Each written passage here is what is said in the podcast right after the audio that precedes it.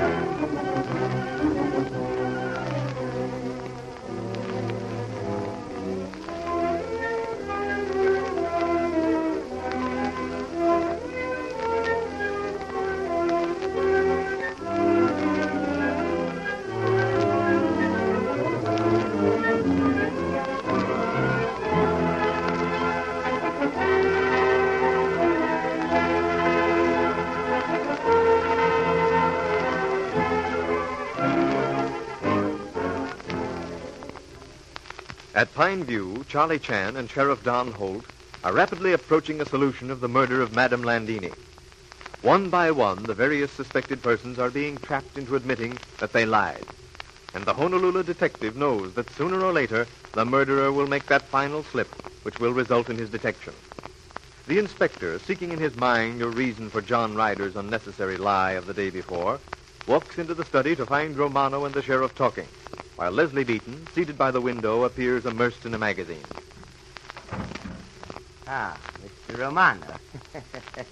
Did not know you were in study. Romano has been pleading with me, Inspector, to allow him to go to New York. You see, Mr. Chan, I have been speak with, uh, what do you call, an attorney. He tells me, uh, Mr. Romano, you do not have to remain at the Pine View. If the sheriff or Inspector Chan wish to arrest you, that is different. But they cannot order you to remain. Is that correct, Mr. Chan? Quite correct, Mr. Romano. And to arrest me for the murder of Ellen Landini would be serious business for you, since I am not guilty. It would be, as you say, serious business. Then uh, I do not see any necessity for remaining. I shall leave a Pine View. But, Mr. Romano, that would be very dangerous for you. And you see, Mr. Romano, I should feel very guilty about permitting you, a great opera impresario, to walk blindly into danger. What do you mean, Mr. Chan? At one time, Mr. Romano, you told me that perhaps you had information which, while we might not realize it, would prove who murderer is. Do you recall? Uh, yes. Uh, yes, that is true. And you must also realize that while we may not know what that particular piece of information is, most certainly the murderer does. Uh, yes, uh, yes, I agree. And further, Mr. Romano, since Dr. Swan was killed because he knew too much, we cannot afford to have the same thing happen to you.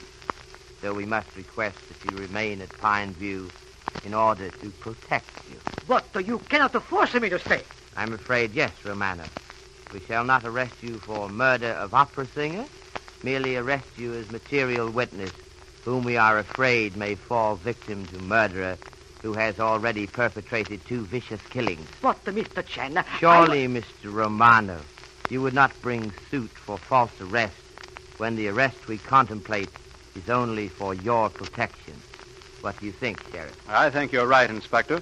And I'm ready to obtain a warrant holding one Louis Romano as a material witness in the case of the state of California versus person or persons unknown for the murder of Ellen Landini. So you see, Mr. Romano, either you stay at Pine View in comparative freedom, or you remain at county seat in custody. You have made choice? But what the choice is there? Here at the Pine View or in a jail? I shall stay here. Thank you so much. And uh, uh, before you leave, Mr. Romano, have you thought, carefully remembering that if you have information which you have withheld, even after arrest of guilty party, you will have to remain full duration of trial. If, however, you see fit to be truthful and to tell everything, you may go very quickly. Perhaps, who knows, tomorrow? I, uh, well, uh, Mr. Chan, there is yes, only... Mr. Romano, there is. There is nothing more. I, I know nothing. I ever told you. Yes, yes, Mr. Romano. You have told us before. What I desire is that information you have withheld. I, uh, I have nothing to say. Very well, Mr. Romano. You remain at Pine View. Close the door as you leave, please. Thank you so much. Boy, I thought for a minute he was going to break. Tell us something. So did I.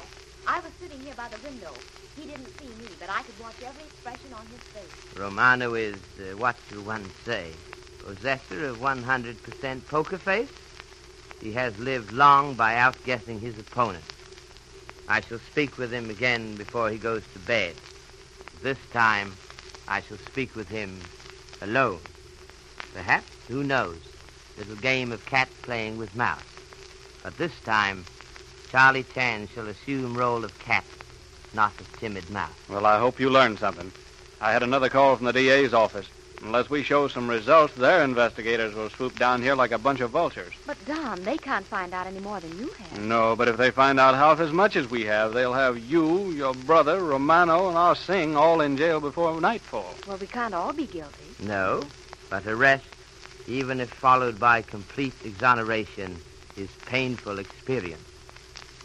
Much space is devoted in press to details of arrest and possible guilt, but less space is afterwards devoted to telling of vindication. Uh, Sheriff, Yes, Inspector? ancient Chinese expression has it that when road behind is beset for dragons, it is better to risk swimming of mountain torrent ahead. We shall swim torrent. Yeah?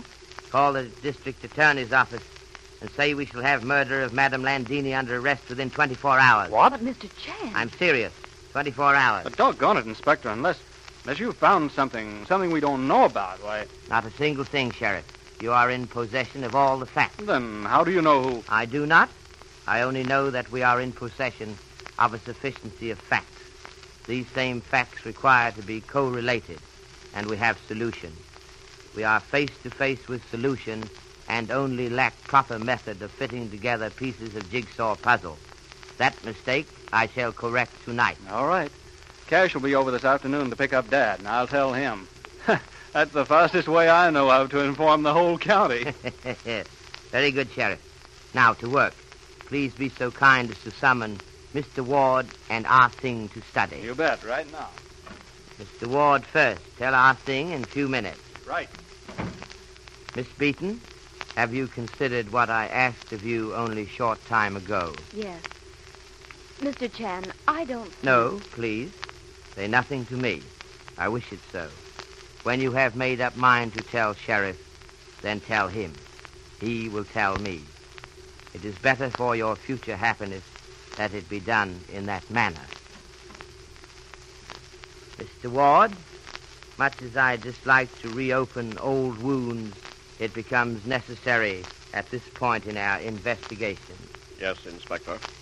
I came to Pine View to locate your missing son. Now your search for said son resulted in death of two persons. No blame attached to you, understand?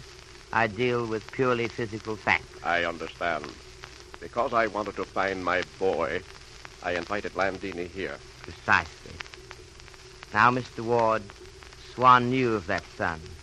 He blackmailed Landini. Result was that he too was killed.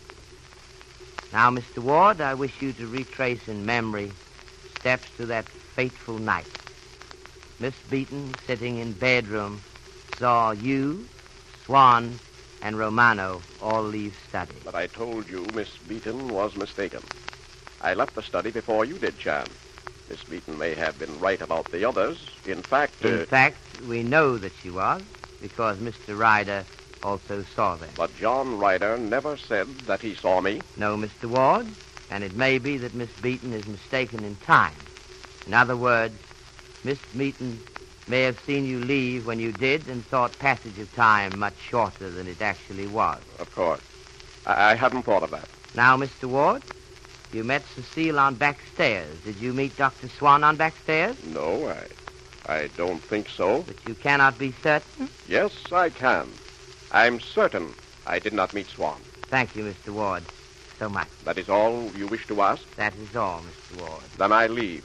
I was busy with John Ryder checking over the boat. Sorry to have disturbed you in such insignificant matters. Well, what's the idea? I didn't get it all. Neither did I. But I know one thing, Mr. Chan. I wasn't mistaken. Quite right, Miss Beaton. You were not mistaken. Think, Sheriff.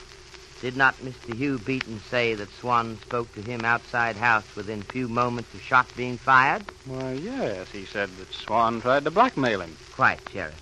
How then did Mr. Ward get from study to back stairs where he met Cecile without seeing Dr. Swan? Hmm. I'll sing, I guess. Come in. Oh, you like to speak to me, Mr. Chan? Yes, Ah Sing. Very briefly. I have tried to induce you to tell the truth, Ah Sing. Oh, họ sao sao mà họ tao lên đàn đàn sao mua thế này? Đang đến à, Santa? Ồ, tao tao sao mua thế này? Daniel? Cái đầu rồi. Yes, I Sing. So you have said many times. But look, I Sing. Do you know what this is? Oh, yeah, yeah. Look, Looking like a wool from blanket. It is, I Sing. Wool from blue blanket. Oh. Mr. Holt, Sheriff's father, found it on arm of this chair. Chair in which Madame Landini was seated a few minutes before untimely death. The wool blanket, I Sing, was one you brought for little dog Trouble. Oh, sure, sure. Me, me fetch some blanket. Lay him down on, uh, on, on, that chair. Uh, No, I Sing, you did not. No? Then suppose uh, someone else lay him down there, huh? No, I Sing. You had the blanket over your arm all the time you were in this room. That wool got on that chair when you were in the room the first time, the time Landini was killed. Now think about it, Ah Sing, for just one hour. At the end of that time, be ready with explanation or be ready to go to jail. That is all. And again, thank you so much. Well, the case moves on apace. Ah Sing face to face with the evidence, and Mr. Ward lying. Why? After your sponsor's message, Charlie Chan will be with us again.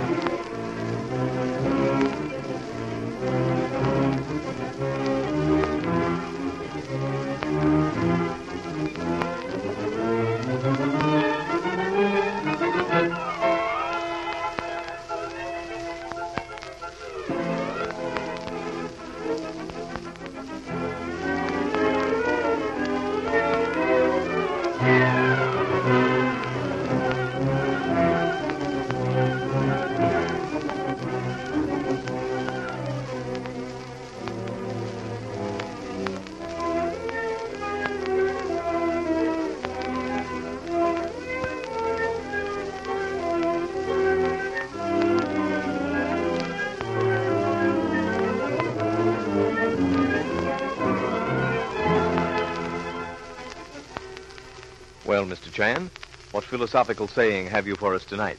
I have been thinking much on discontented attitude of certain people. Yes, Mr. Chan? Indeed, yes, Mr. Wilson. Think when you strive for wealth that you give not liberty for its possession. He is a wretch indeed who, for the sake of a full rice pail, forfeits his right to think, his right to speak, his right to do. He has forfeited that which he sought. Thank you, Mr. Chan, and good night.